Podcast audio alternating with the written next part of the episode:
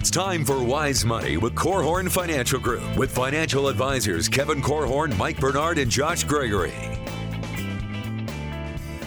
Welcome to another episode of the Wise Money Show with Korhorn Financial Group, where every week we're helping you take your next wise step in your financial life. Thanks for being here, friends. My name is Mike Bernard, and with me in the KFG studios, my business partners and fellow CFPs, Kevin Korhorn and Josh Gregory. This year, two family child tax credits received some meaningful enhancements, but only for those that qualify.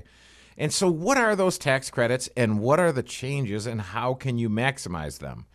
All that ahead on this hour of the Wise Money Show. That's right. And it's timely because we've got a couple more weeks left before the end of the year. And technically, there's some things that you could do to improve your chances of maximizing these credits before the end of the year. We're going to help you with that right now. If you have a question for the program, we'd love to hear from you. You can call or text 574 222 2000. That's 574 222 2000. Online, wisemoneyshow.com. You can submit questions right there. And then, of course, all over uh, social media, whether that's YouTube, Facebook, wherever, just search the Wise Money Show. Submit questions there as well. All right, so just a little disclaimer. Okay, I don't know when you're absorbing this content. If you're listening to it on the radio, this is a pre-recorded show because of the holidays. Okay, and I think you'd understand that. Well, what the reason why I'm bringing that up is right now these tax credits that we're talking about were put in place for 2021 only. There's no way that they're going to keep it that way. I just they're going to extend these things. Josh going is on, giving going on record there. Josh is giving me that look. It's very possible that they've extended them by the time you're listening to this. But at the time we're recording, which again is in advance, this is just for 2021 only. Um, so, well, does that mean anything? Well, no. Just make sure that you're doing tax planning, whether they extend them or not. Make sure that you're you're doing tax planning now. Um, so we're talking about the changes with the child tax credit and the child independent care credits. Both of these, the whole point of the show, both of these sort of used to just be an autopilot. You got it, you got what you got, and not much to do about it. Oh my goodness, guys. They have made, in an attempt to enhance these and make these uh, credits richer, they've made it so much more complicated. Sure. And you're not going to be an expert in this by the end of the program. We're going to go through some details here in a moment, but but the point is to show if you're in certain circumstances, my goodness, you need to do planning for this. You need to do proactive planning if you've got young kiddos or if you're listening and say I've got young grandkiddos. You got to tell your kids to listen. So, Or if you're listening and you're under 17 and you've Yeah. got parents, tell your parents to listen to the show. Love it. Sure. Or under six. Uh, and, and the reason why I say that is let's talk about the changes to the child tax credit. Let's start with that one. Josh, how did it used to work? Well, what era are we talking about uh-huh. here? My goodness. I mean, you, you think about child tax credits, and it wasn't that long ago that at, at the end of the year, you got a $600 write off. Do you remember that? It was 600 bucks a child, and then it went to a thousand, and then it went to 2,000, and now they're changing it again. But basically, the, the reason we care so much about these credits is because they are credits. Credits are the very best part of a tax return because every dollar of credit that you get means it's a dollar less in taxes that you pay. So as far as tax write-offs go, this is this is kind of the cream of the crop, I guess. Yeah. And uh, now, is it enough to um, pay for having children? No. Uh, you know, th- these kids cost far more uh, than what the government gives you in tax savings, but it's a pretty lucrative deal these days. Uh, you know, just a year ago, for every child that you had under age 17, as long as your income didn't go too high, you were going to get $2,000 just knocked right off your tax bill. And by too high, it's four hundred thousand $400,000, dollars yep. for married filing jointly. And I, I don't remember the six hundred child tax credit. I do remember the phase out, the income limit starting at one hundred and ten. And that's where it was like, well, you know, as a married couple, if you're if you're both working, you weren't going to get a bunch of child tax credit. Well, that changed. The child tax credit moved to two thousand dollars for ages zero up until the year they turn 17. And uh, for a married filing jointly, you could have income all the way up to 400 and change thousand and still get it. Now, what did they do this year? Here's the change. Or Kevin, you want to hit the changes or you want me to keep rolling? You can keep rolling. All right. So now, if you have a child, younger than age six, then that credit The Bernards. that that credit is not two thousand, it's not three thousand, it's thirty six hundred bucks. Yeah. Okay. If you have a child age six to 18, they've now included 17 year olds in this in this tax change, which that's probably the only thing I like about this, by the way. Is it just on this extra thousand or even the two? Even the two, I believe. Okay. Yeah, even even the two.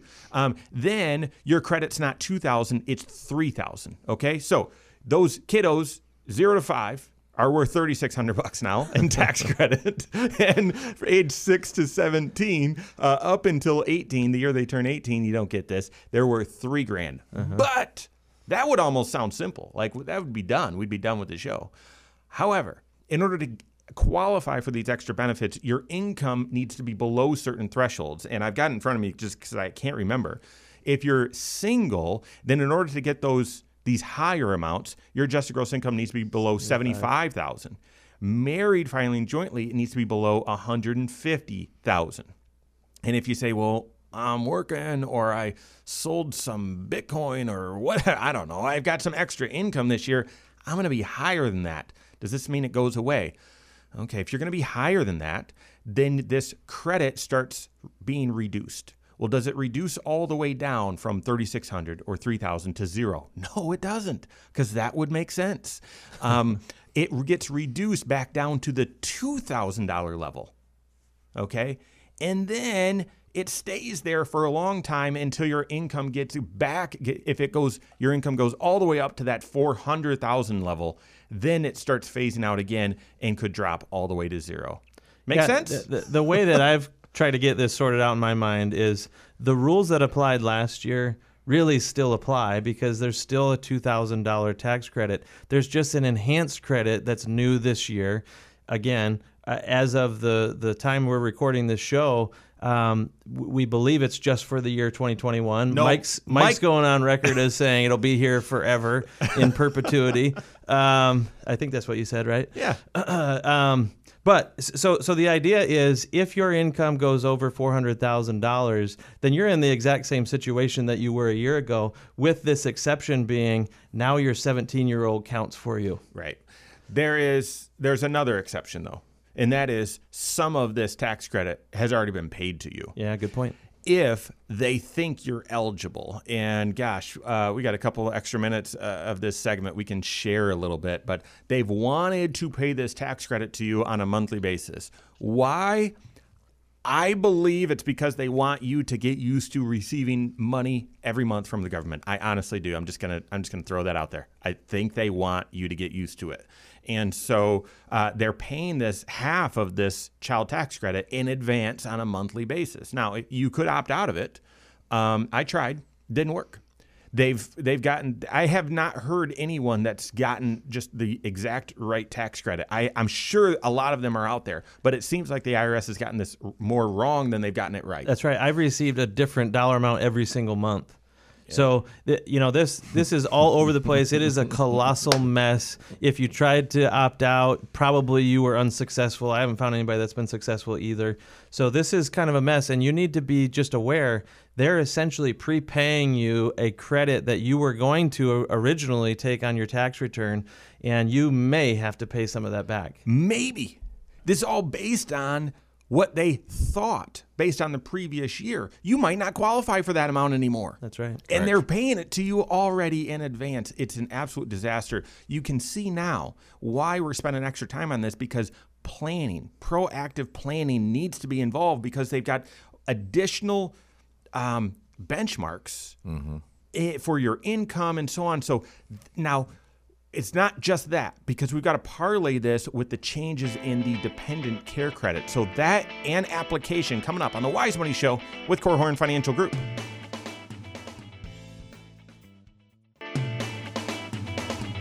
This is Wise Money with Korhorn Financial Group. Are you going to maximize the rich benefits that are now part of the child and dependent care tax credit? It's very different than it was before. We're going to explain those changes right now and, and most importantly, help you get, get some ideas on how to maximize it yourself. This is the Wise Money Show with Korhorn Financial Group. Thanks for being here. My name is Mike Bernard. With me in the KFG studios, Kevin Korhorn and Josh Gregory. Every episode of the Wise Money Show is on podcast. Wherever you listen, go check it out. Search the Wise Money Show, subscribe to it, or follow us there. Rate the show there and leave comments. We appreciate it. All right, so if you think uh, if you think that the child tax credit is a doozy with what they did to that, I mean the thing looks like Frankenstein now. It- It's just like you can't. It's got Uh, parts. this thing makes. Frankenstein look handsome. Okay, so the child independent care credit, you know, this is the thing. It used to not make any sense at all. Now it makes a little bit more sense, but my goodness, this could be That's very generous. an enormous, enormous tax credit. So, Josh, start filling in. How did this thing work? And let's. Well, I think part of the reason why you're saying it never seemed to make sense is we just, you know, we were kind of surveying ourselves before the show. How often were you ever seeing anyone actually use this credit? Because most people get phased out of it so quickly because their income goes high enough that you know they the government starts taking away this this benefit. But uh, basically, if you've got kids under the age of 13 who need some sort of ongoing child care so that you can go work. You know, they, they go to um, daycare or, or something like that. Um, the, the costs that you spend on that could, could potentially qualify you for a tax credit. And like we said in the prior segment, tax credits are extremely lucrative for people because every dollar of tax credit saves you a dollar in tax. So you would want to know, do I qualify for this? Well, the, the reason why it wasn't all that hot in the past was it was only up to the first 35% of the money that you would spend on the child's uh, daycare and everything Yep. But you quickly got it reduced down to 20% and very quickly after that just phased out completely. Again all based on how high your income went. But it started so low. If your income was over 15000 they were already starting to take it away from you. All right, you, you lit the fuse. Here's the thing. In order to get that maximum tax credit of 35%, your income needed to be below 15000 Okay, let me just add on to that. In order to even get the credit, though, you needed to be working full time. Who's working full time earning 15 grand earning 15 grand or less? And- But then that's not even it because I'm not trying to judge here. What if that was your situation? Okay, that's that that's fine. Um, this credit is not refundable. And if your income is 15,000 or less, you pay zero tax. So you didn't even get this. Like this is it's unbelievable how they wrote this thing. Uh, That's exactly right, and especially in recent years when uh, the standard deduction for a married couple, you know, is up to twenty five thousand one hundred dollars this year. So, uh, as you said, if your income's that low, you've already erased all of your income because of just the free tax write offs that everybody gets. You're not getting any lift out of this thing. So, so this was essentially a tax benefit that applied to no one, and I and the IRS just was pat, or Congress was patting themselves on the back, saying, "Look at what we did; these great benefits that applied to zero people." The other thing that was just you know left in the 80s really with this tax with the old tax credit was it was up to the first 3000 that you spent on childcare josh i told you how much i spend on childcare Right. before i'm not going to air it out i'm just telling you for for if you've got young kids that need childcare this is the second largest expense in your monthly budget. There's there's no question about it. Um, and if you look at inflation, oh yeah, that thing we're all afraid of because the government printed trillions of dollars. Um, uh, if you look at inflation, the cost of child care or or um, daycare, whatever, has increased faster than tuition. Faster than tuition going back a couple decades. And so, yeah, like so, so don't send your kids to daycare. Send them to college. Is that what you're saying? That's right. But it's sort of like okay, the first three, the first three grand on childcare. Gee, thanks very little. You know that that doesn't help at all. And so, and that's for one kid. If you have more than one child in daycare, then it's the first six grand. Then it was the first six grand.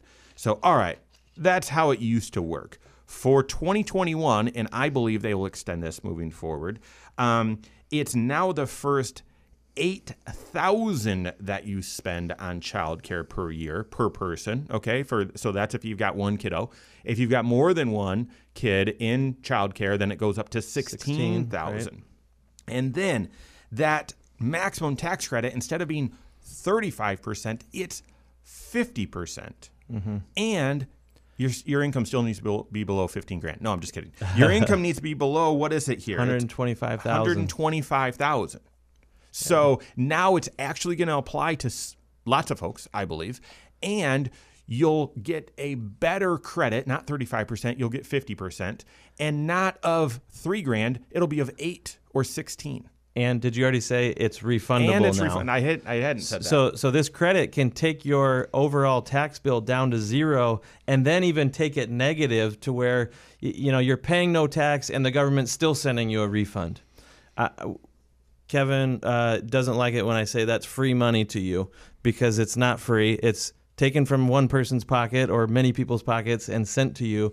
But that's a pretty sweet deal if you're the one receiving a refundable credit. That's right. And so if you've got two kids um, that are in daycare or childcare, then and your expenses go up to sixteen thousand, and you're below this hundred and twenty-five thousand dollar threshold, you're going to get an eight thousand dollar tax credit. Will that wipe out all of your tax? I mean, if if your income's one hundred and you've got child independent care expenses, I, I think they only apply for kids younger than age thirteen. So Oh, I was going to say they've they've actually raised it to age 30 now. uh, it's amazing. Uh, you can send your kids to daycare at 29, and uh, it's it's good, man. But between the child tax credit that you'll get if your income is that low, and because you've got youngsters, and this tax credit, I mean, you won't be paying any tax. Uh-huh. And so, in just a moment, we're going to apply this to you. And and so, but we've got to add in this this additional piece. What if your income's above that 125 limit? Well, then that that um, amount of your credit starts being reduced. That's right. It gets phased out like so many other areas of the tax code. As your income goes up, you get less and less of this credit, and it's completely gone by the time you get to four hundred thousand dollars. That's right. It will go down to it drops, drops, drops until that 20% threshold. And that 20% threshold, if my numbers are correct in front of me, but numbers don't translate well over the radio, you're not going to remember this. It's fine. 125,000 up to 183,000. That's when that phase out is occurring. But then from 183,000 all the way to 400,000 in income, you get a 20% credit. And if you're listening saying, okay, snooze, you know, I got 20% previously. No, no, no. It's 20% of this eight grand. Yeah, Not 20, number. not 20% of three grand. That's so, I this is another one of those places in the tax code where you're like, why why can't they just be consistent? You know, in our last segment, we were talking about the child tax credits and who gets phased out of that and at what income levels and everything. Why can't they use the same income levels to apply across the board and keep it simple? I know I we're we are in desperate need of simplicity here. Before these tax law changes, remember when a former president was going to try and make the tax code more simple? You'll be able to do your taxes on a on a Postcard. Postcard. Well, that was yes, we can laugh at that because we, we there were some changes pushed out that did not make the the, the tax return shorter or simpler, but things have just again gone Frankenstein. There's a meaning, meaningful distinction without a difference. Yeah, that's that's exactly That right. was what was created. All right. So the point of this show was not to make you experts. Uh, you're not going to be able to remember these numbers over the radio waves. That's fine. The point is to to to recognize you now need to do proactive tax planning to maximize these benefits. Okay, and that's what we're going to help you with in just a moment. What things can you do right now to make sure that you get the most from these enhanced, richer benefits? That and more coming up on the Wise Money Show with Korhorn Financial Group.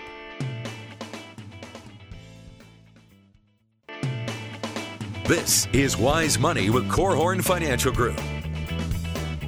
Okay, what what can you do or what can your kids for grandkids do to maximize these wildly enhanced family tax credits that are in place for 2021? We're helping you with that right now. This is the Wise Money Show with Korhorn Financial Group. Thanks for being here. My name is Mike Bernard. With me in the KFG studios, Kevin Korhorn and Josh Gregory. Stay up to date on all Wise Money content. Find us online, wisemoneyshow.com, and then all over social media. Search the Wise Money Show. Find us there. Submit questions there. Stay up to date. All right. Okay, so we broke down these just wildly complicated tax credits that are for the benefit of families. Trust me, we're not making them complicated so you get less out of it. wink, wink, wink, wink. This is for you.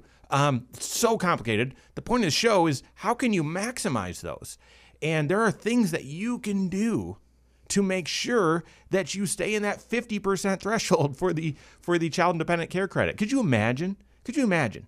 What if you were just sort of uh, asleep at the wheel or just, you know, on autopilot and you did your taxes and you were $1,000 away from having a richer tax benefit? $1,000 and you could have done something different. Right. So what can you do? How does this work where you can maximize these credits?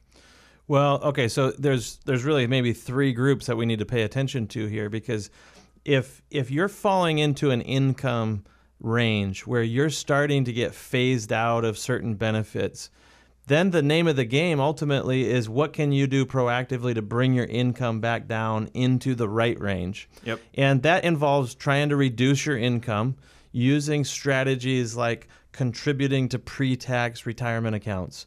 Maybe you've heard us say on this show all the time how much we love the Roth IRA. And a Roth IRA does not save you any money in taxes in the year that you make a contribution. It doesn't help reduce your income, but a traditional IRA might, or your traditional 401k. So you might actually be in an income range where the the advice that we would give shifts from a Roth IRA back to a traditional. That's right. But you have to know that so far in advance because you need plenty of time throughout the year to to be able to take advantage of these things. HSA contributions would be mm-hmm. another one.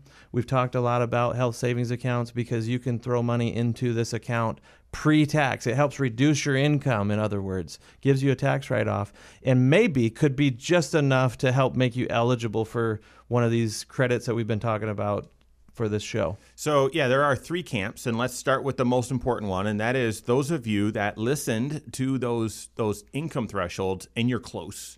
You you you think you might have income as a married couple near that 125 or maybe near that 150 threshold because again, like Josh said, these are these are similar credits for the same people. It's for families. It's for those of you that have kids and these are different income limits here. Um, so if you're close, oh my goodness, yeah, you you've got you you've got to consider IRA as opposed to Roth. You've got to consider pre-tax 401k as opposed to Roth 401k, and you've got to consider maxing out that HSA. Maxing out that HSA if you have an HSA eligible high deductible health plan. Max that HSA to get that income And this down. this is why you want to work with a pro who can coach you through the trade offs and show you. I look if you took an extra five thousand dollars here, it's going to result in three thousand dollars of tax savings over here. Is that worth it to you?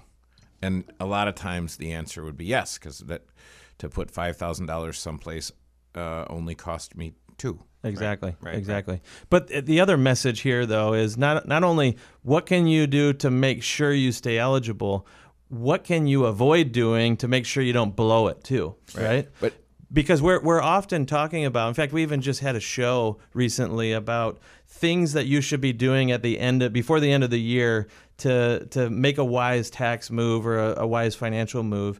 And one of them that we often talk about is a Roth conversion. You know, Roth conversion is shifting money from an IRA to a Roth IRA, but it adds income to your tax return.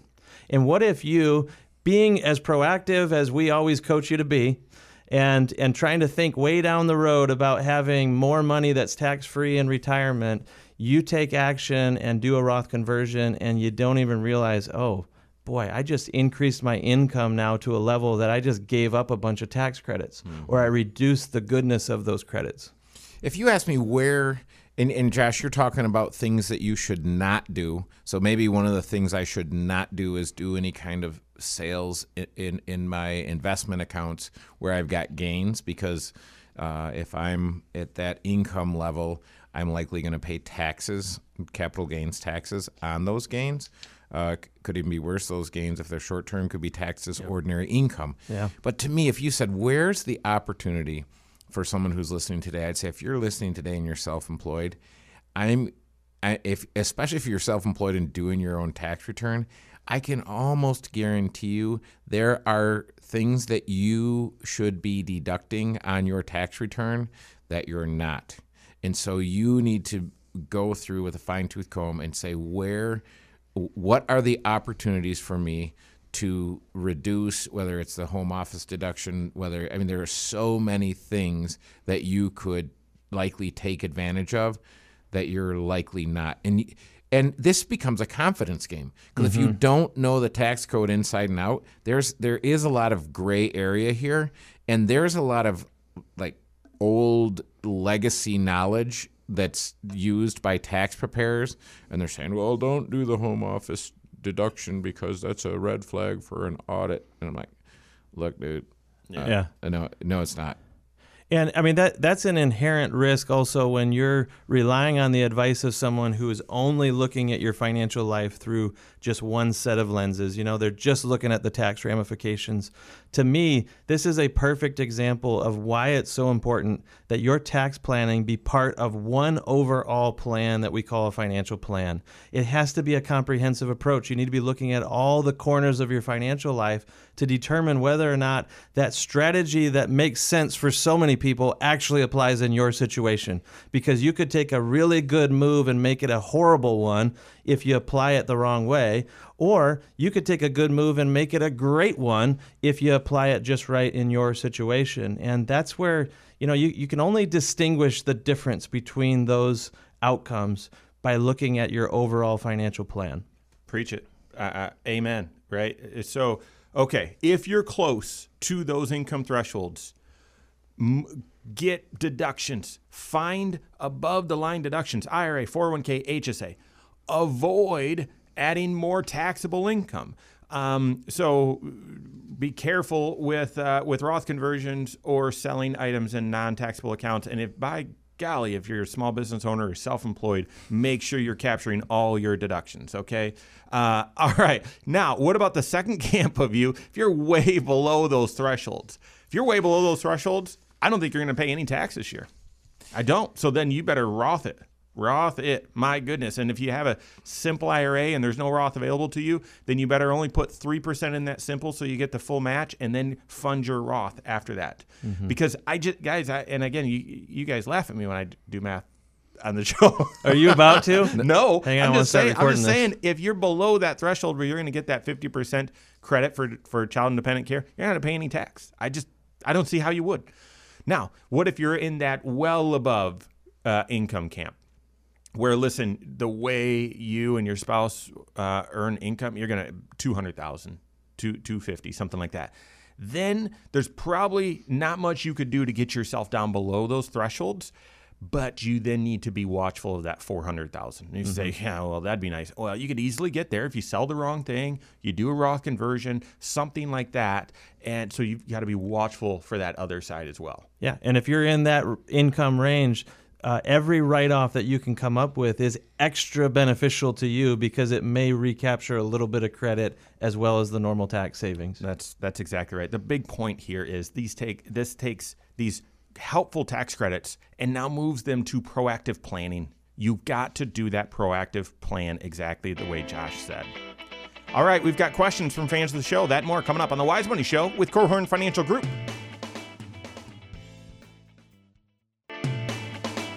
This is Wise Money with Korhorn Financial Group.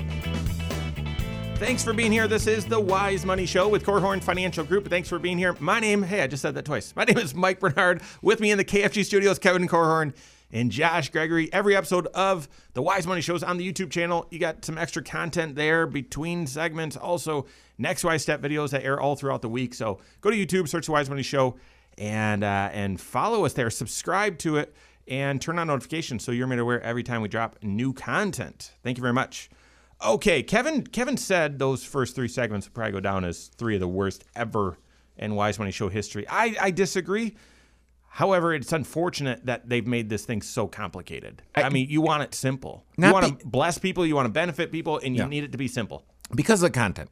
That content is ridiculous. I mean, it is. It, it's off the charts, absurd.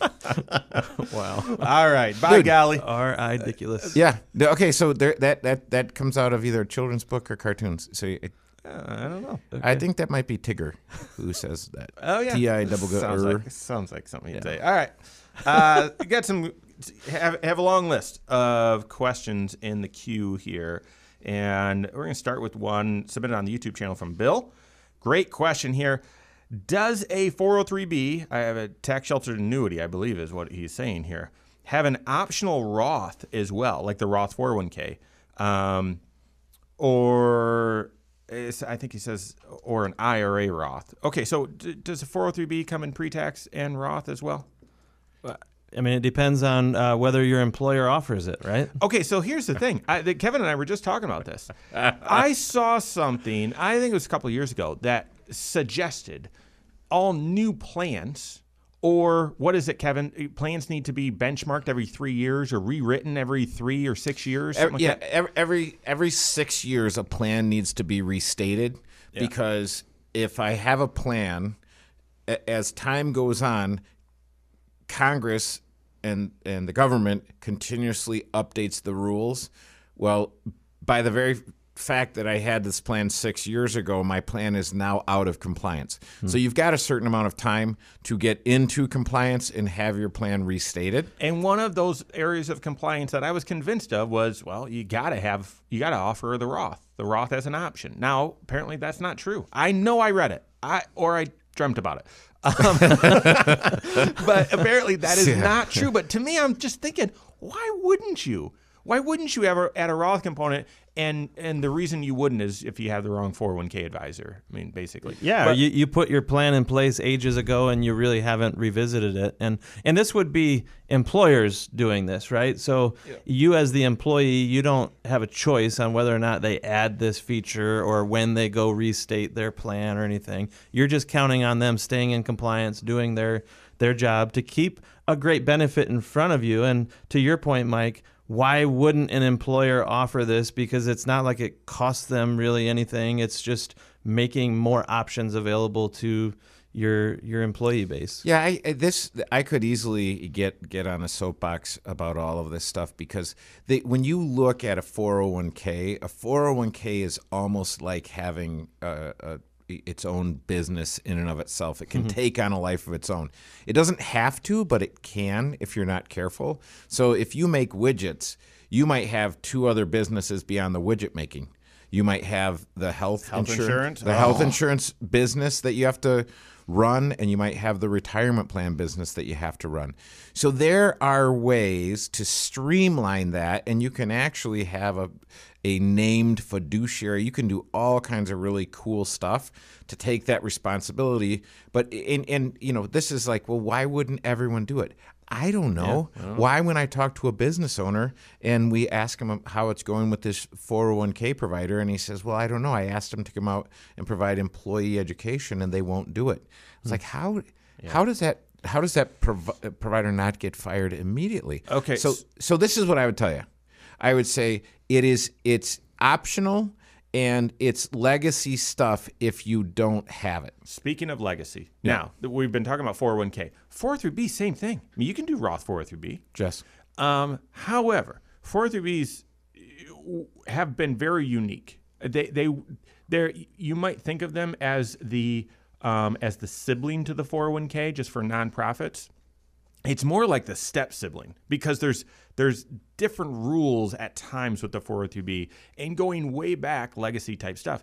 A lot of 403bs used to have used to be structured as tax sheltered annuities, mm-hmm. TSAs.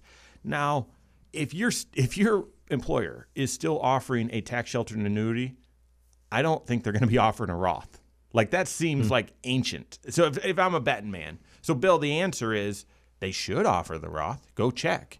But the simple fact that you said 403b and then in parentheses said TSA, I'm going to guess they don't have an optional Roth. Yeah.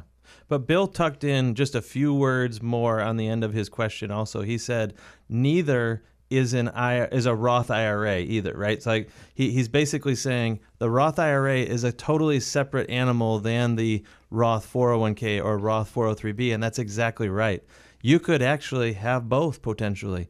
If your employer will let you contribute to a Roth 403b and you also choose on your own to contribute to a Roth IRA, you can get a lot of money squirreled away for retirement in these tax free accounts. And you, you might say, well, yeah, the, the bucket's so big, I don't have that much income to, to put towards this. Well, sometimes, you know, if you've got earned income, we, we've seen a lot of folks who, at the edge of retirement, they're able to stuff lots of money into these plans because maybe you received an inheritance or maybe you had some sort of a windfall and you've got some already taxed money that you want to get stuffed away into these types of retirement plans.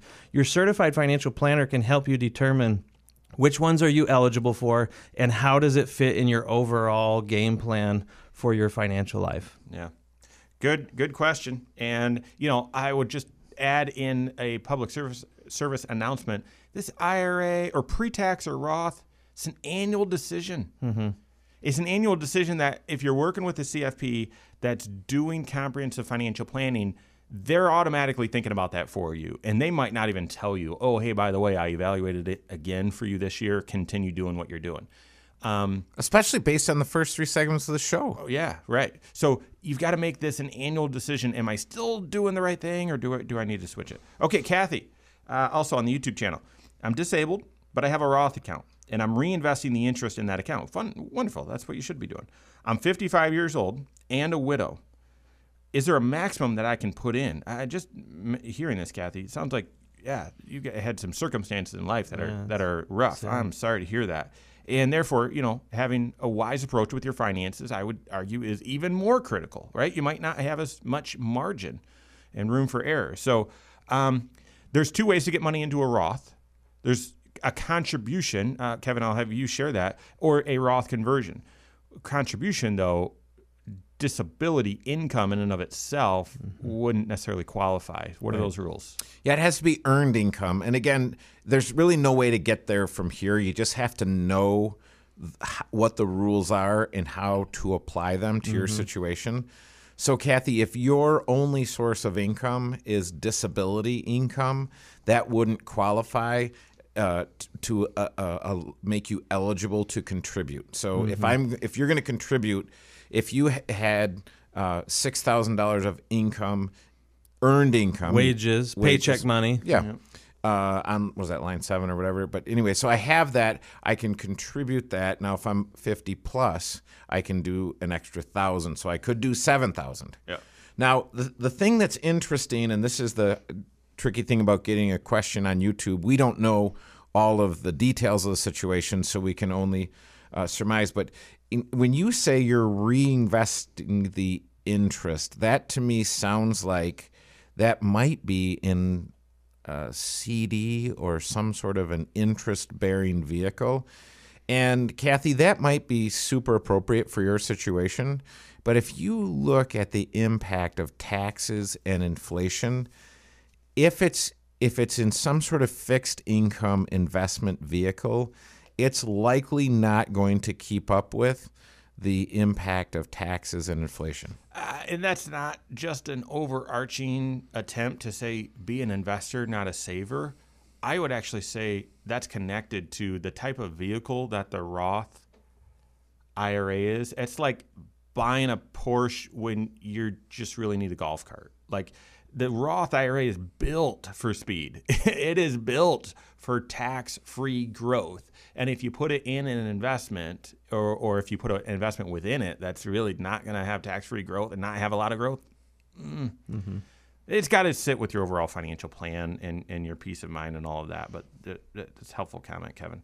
All right, uh, next question here comes from Trisha as well from the YouTube show. You know, if we had a fourth child, it was a girl, I, I'd love the name Trisha. I've always loved Trish. I don't know. We've got a Carrington as well, so that's uh, love love that name. But Trisha, thanks for the question. Would it be wise to jump into the 22% bracket if you find yourself always near the top of the 12% tax bracket? What do you guys think? You love the name. I love the question. Yeah, yeah. Well, do you want do you want to hit this one, Kevin, or do you want me to? Oh, give, give it a give shot. it a go. Yeah. Uh, you, you know, the, the answer is, of course, it depends. Um, just like a- almost every tax related question, it seems. But uh, does it make sense to jump into the 22% bracket? I say it depends because it's a question of are you going to be in an even higher tax bracket out in the future? And is the 22% bracket still a good deal for you when you look at your overall lifetime amount of taxes that you may end up paying? And uh, certainly there are events that can cause you to jump into a higher tax bracket in the future. And one of them is a really sad, somber one to even think about, but it could be losing a spouse. If you are always at the edge of the 12% bracket, almost jumping into the 22% bracket, and you lose your spouse, all of a sudden you may forever always be in the 22% bracket because you, you, the the rates that you end up paying, they get um, certainly more painful, I guess, for those who are filing a single tax return than those who are paying um, on a joint tax return. So there are some events that might cause you to say, "Hey, I may as well go ahead and start paying prepaying the tax on some of this money now." in the 22% bracket, and that's not the end of the world. Keep in mind also, a lot of people are confused about how the tax brackets actually apply. If you jump into the 22% bracket, it doesn't mean that all of your income now suddenly gets 10% more expensive or there's a, a another 10% bite out of it. No, it's only those dollars that spill into the 22% bracket that are taxed more heavily. All your earlier income is still taxed at either 10% or 12%, depending on which bracket it falls into. So many other uh, uh, financial shows would look at this question and say, well, it depends. Well, it certainly does depend on your comprehensive financial plan. Uh, the circumstances, so Josh, you laid them out. That was very helpful. Like if you, if if the first three seconds of this show, Trisha, apply to you, uh, probably not. Probably not. Then mm-hmm. then you've got to make sure that you're staying below those levels so you can get uh, as much of those tax credits as possible. But if your income is set to grow in the future, I don't mind going into the 22% bracket or even filling it up. Honestly, I, I really don't. So. All right. Thanks for the questions, everyone. That is all the time we have for today. On behalf of Josh Gregory, Kevin Korhorn, and all of us at KFG, have a great weekend. We'll see you next Saturday for the Wise Money Show with Korhorn Financial Group. Securities offered through Silver Oak Securities, member FINRA slash SIPC. Advisory services offered through KFG Wealth Management LLC. Doing business as Korhorn Financial Group. KFG Wealth Management LLC and Silver Oak Securities Incorporated companies are unaffiliated.